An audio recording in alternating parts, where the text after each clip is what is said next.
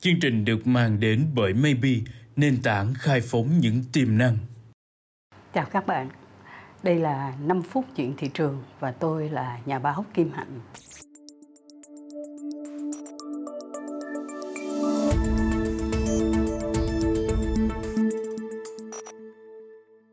Hôm nay tôi sẽ kể cho các bạn nghe một cái câu chuyện du lịch bảo tàng thưa các bạn, hai cái khái niệm này ở Việt Nam của chúng ta có vẻ chưa có được gắn bó với nhau lắm. Nhưng nếu các bạn đến Paris thì các bạn mới thấy rằng là dịch vụ kinh doanh, các cái bảo tàng đó, phải nói là một cái ngành nghề rất là cao cấp và hết sức là hiệu quả nếu đứng nhìn một cách lạnh lùng dưới góc độ thị trường tôi đến Paris và mọi người nói là đang có một cái bộ sưu tập mới lắm của Ai Cập. Thì nên đến Louvre xem đi. Tôi đến họp ở Collège de France. Được nghe nói nhiều thì đúng là rất là nôn nao để đi xem cái bảo tàng Louvre. Dù có thể bỏ ra tiền túi bao nhiêu không tiếc, nhưng mà câu trả lời là phải đăng ký trước một tháng và như vậy mong muốn được vào thăm bảo tàng Louvre với lại công trình của ông Champollion là không thể thực hiện được. Tôi được các bạn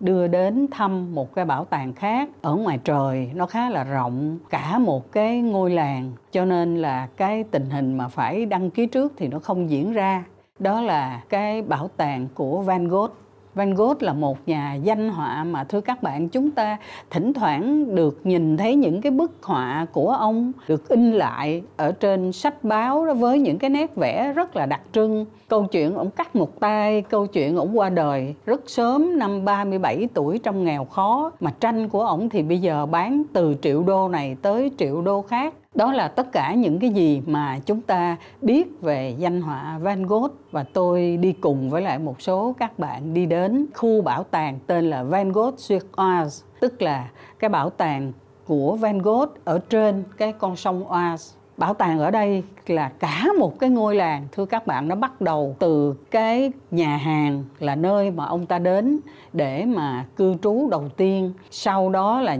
cái ngôi nhà thờ mà ông thường hay đến và vẽ tranh đến cái nhà của ông bác sĩ chăm sóc sức khỏe cho ông ông đến một cái nhà cuối cùng, cái nhà trọ nhỏ bé, một cái phòng trọ nhỏ. Ông ở đó ông vẽ tranh ông đi trong suốt cái ngôi làng đó ông vẽ tranh và ông qua đời ở cái căn phòng nhỏ bé đó. Khi mà đến mua vé, chúng tôi được cái người bán vé nói là bây giờ đã có một cái tốp ở trên lầu rồi và xin mời ông bà sẽ trở lại vào buổi chiều tức là chúng ta cũng vẫn phải xếp hàng nhưng mà cũng may là chỉ có mấy tiếng đồng hồ thôi. Chúng ta được xem một cái phòng có một cái giường và ba bức tranh và được giới thiệu rõ là đây không phải là cái phòng mà ông Van Gogh đã ở đâu mà chỉ là cái phòng mô tả lại toàn bộ những cái cảnh trí của cái căn phòng đó thôi. Được đi xem toàn bộ những cái phó bản của những cái bức tranh của ông bởi vì những cái bức tranh lớn á, thưa các bạn nó nằm ở những cái bảo tàng danh tiếng tiếng nhất ở trên thế giới.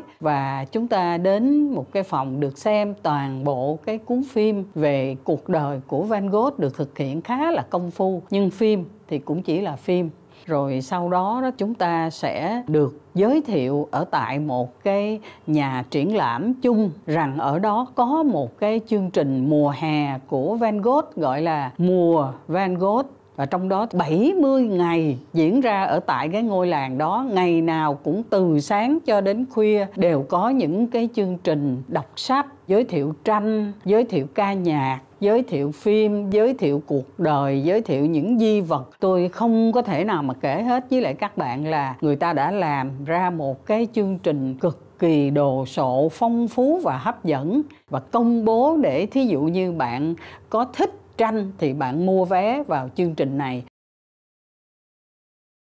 Có bao nhiêu du khách đến Việt Nam để thăm các cái bảo tàng của chúng ta? Công chuyện trưng bày và tôn giá trị của tất cả những cái di vật và cả một cái bảo tàng như vậy, thưa các bạn, là một cái đề tài mà tôi xin được nói với lại các bạn trong một cái lần khác. Tuy nhiên, chúng ta thấy là chúng ta đã có sẵn những cái bảo tàng hết sức là cảm xúc câu chuyện của nó hết sức là hay nhưng mà chúng ta chưa bao giờ nghĩ tới cái tài sản của một cái giá trị tuyệt vời về lịch sử về con người về vùng đất về những câu chuyện hết sức là phong phú và hàm súc á, là chúng ta chưa từng nghĩ tới cái chuyện kinh doanh về bảo tàng. Trong khi đó đó là một cái kỹ nghệ kinh doanh rất là lớn và rất là đắt tiền của nước Pháp. Tôi có nói chuyện với một anh đại tá và rất mừng. Ảnh nói là ảnh cũng đang muốn xây dựng một cái trường sa trên cạn. Tôi hình dung là tất cả các em thiếu niên, kể cả các bạn học sinh và sinh viên, trong mùa hè của chúng ta, ai mà không ước đi đến thăm cái trường sa ở trên cạn đó, nghe những cái bài hát trong tiếng sóng, nghe cả những cái câu chuyện về cái biến cố ở trên đảo Gạt Ma chẳng hạn. Tôi có nói với lại cái anh đại tá mà dự định xây cái trường sa ở trên cạn đó là nếu anh xây được, tôi xin tình nguyện đến nơi, kể cái câu chuyện tôi đã đi thăm trường sa như thế nào. Có phải là đất nước của chúng ta là lịch sử giàu, rất là phong phú và con người nhân nghĩa có biết bao nhiêu là câu chuyện chúng ta có thể kể hay được? Tuy nhiên, tại sao mà bảo tàng chưa là một cái ngành kinh doanh đắt giá của cái du lịch của chúng ta? Đó là một cái câu hỏi mà chúng ta sẽ còn phải rây rất lâu, bởi vì nguyên liệu thì chúng ta có tất cả tài năng của chúng ta để mà làm cho những nguyên liệu đó nó sống lại ở trong cái đời sống hiện nay là cần và chúng ta cũng có. Nhưng bây giờ ai sẽ tổ chức cái công việc đó?